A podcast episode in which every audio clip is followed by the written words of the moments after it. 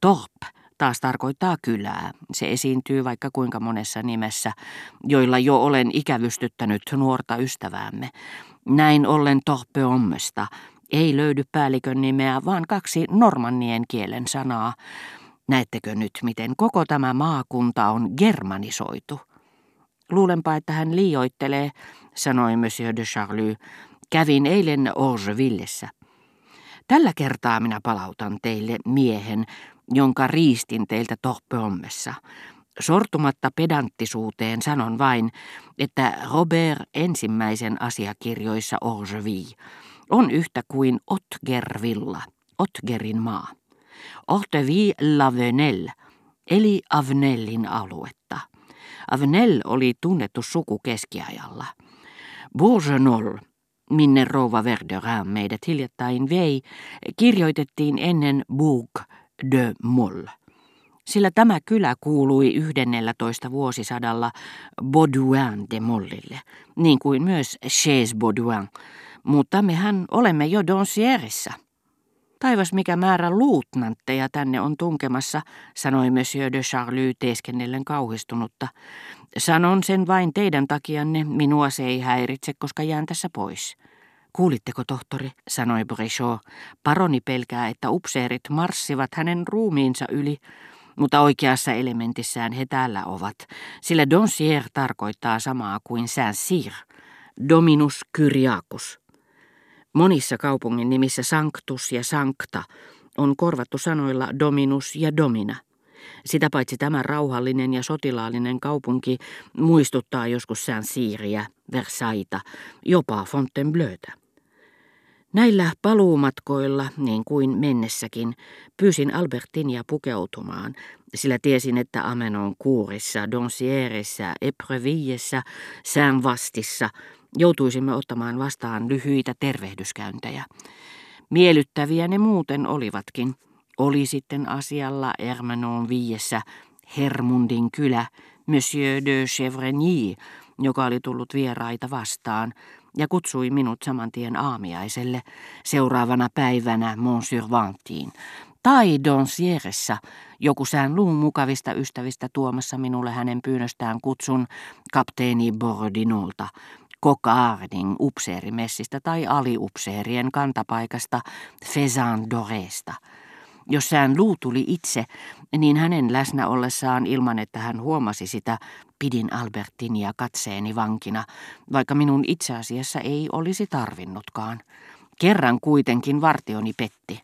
Vaikka junan piti seisoa asemalla kauan, Bloch valmistautui käytyään tervehtimässä meitä palaamaan saman tien odottavan isänsä luo. Tämä oli nimittäin perinyt enoltaan rahaa, vuokrannut La Commanderie-nimisen linnan ja piti nyt linnanherran arvolleen sopivana liikkua vain kieseissä livreepukuisen kuskin ja lakejan kanssa. Bloch pyysi minua saattamaan häntä vaunuille saakka. Mutta pidä kiirettä, nämä nelijalkaiset ovat kärsimättömiä. Tule sinä jumalille, otollinen mies, tuottaisit suuren ilon isälleni. Mutta minuun koski liikaa jättää Albertin junaan Saint-Loup'n kanssa. He olisivat voineet minun selkäni takana keskustella, mennä toiseen vaunuun, hymyillä toisilleen, kosketella toisiaan. Albertiniin pureutunut katseeni ei voinut irtaantua hänestä niin kauan kuin Saint-Loup olisi siinä. Huomasin kyllä, että Bloch ei ollut tyytyväinen. Hän oli pyytänyt minulta kuin palvelusta, että kävisin tervehtimässä hänen isäänsä. Hänestä ei ensinnäkään ollut kiltisti tehty, että kieltäydyin, vaikka mikään ei estänyt minua. Virkailijathan olivat ilmoittaneet junan seisovan siinä vielä ainakin neljännestunnin. Eikä se lähtisi ilman matkustajia, jotka olivat lähteneet jaloittelemaan melkein kaikki. Ja siksi toiseksi hän ei epäillytkään sen johtuvan, käytökseni kyseisessä tilanteessa oli ratkaiseva, siitä, että olin todellakin snobi. Sillä hän tiesi, minkä nimisten henkilöiden seurassa olin. Monsieur de Charlus oli nimittäin sanonut hetkeä aikaisemmin, muistamatta ensinkään tai välittämättä siitä, että se oli jo tehty lähestyäkseen häntä. Mutta esitelkää toki minulle ystävänne, te käyttäydytte kovin epäkunnioittavasti minua kohtaan. Ja hän oli jutellut Blochin kanssa, joka ilmeisesti oli miellyttänyt häntä suuresti, sillä paroni oli palkinnut hänet armollisella toivottavasti tapaamme vielä. Päätöksesi on siis lopullinen.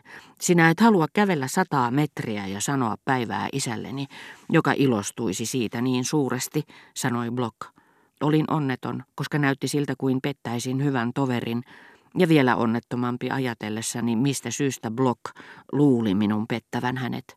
Tuntiessani hänen kuvittelevan, etten enää ollut sama porvarillisten ystävieni kanssa, jos mukana oli aatelisia. Siitä päivästä lähtien hän ei enää osoittanut minulle ystävyyttään, kuten ennen, ja mikä vielä murheellisempaa, ei pitänyt enää luonnettani yhtä suuressa kunniassa. Mutta avatakseni hänen silmänsä, mitä tuli syyhyn, joka sai minut pysymään vaunussa, minun olisi pitänyt tunnustaa hänelle jotakin.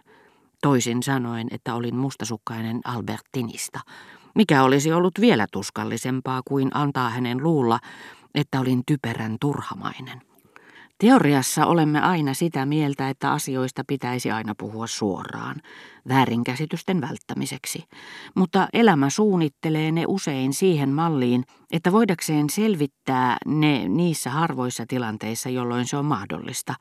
Pitäisi paljastaa joko jotakin, mistä ystävämme pahastuisi vielä enemmän, siitähän tässä ei ollut kysymys, kuin loukkauksesta, johon kuvittelee meidän syyllistyneen, tai sitten salaisuuden, mikä ilmi tullessaan tuntuisi meistä, niin oli nyt minun laitani, pahemmalta kuin itse väärinkäsitys. Ja vaikka olisin pyytänytkin, ettei hän pahastuisi, selittämättä silti, miksi en saattanut häntä, koska en sitä voinut, olisin vain pahoittanut hänen mielensä kaksin verroin näyttäessäni, ettei hänen harminsa ollut jäänyt minulta huomaamatta.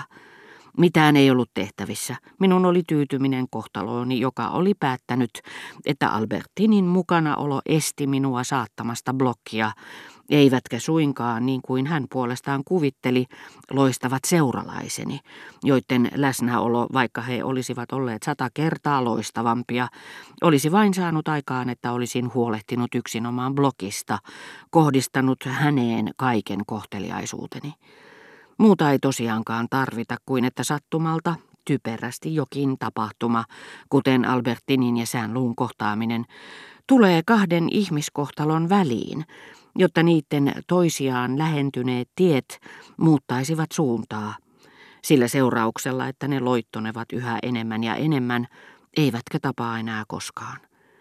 Ja moni kauniimpikin ystävyys kuin Blochin minulle omistama on tuhoutunut, ilman että riidan tahaton aiheuttaja on koskaan voinut selittää riitaantuneelle sitä, mikä olisi voinut parantaa hänen haavoittuneen itserakkautensa ja palauttaa pakenevat sympatiat. Kauniimpi kuin Blochin ystävyys ei muuten olisi ollut liikaa sanottu. Hänellä oli kaikki ne viat, joita eniten inhoan. Hellät tunteeni Albertinia kohtaan tekivät niistä sattumalta yhdellä iskulla kerrassaan sietämättömiä. Keskustellessani hänen kanssaan kaikessa yksinkertaisuudessa, pitäen samalla Robertia silmällä, Bloch kertoi olleensa aamiaisella rouva Bontampin luona, missä kaikki olivat puhuneet minusta kiittävästi ja ihailevaan sävyyn aina Helioksen maille menoon saakka. No hyvä, ajattelin, koska rouva Bontamp pitää Blochia nerona, niin hänen intomieliset ylistyksensä, kaikki mitä hän paremmin kuin kukaan muu on voinut sanoa, tulee vielä Albertinin korviin.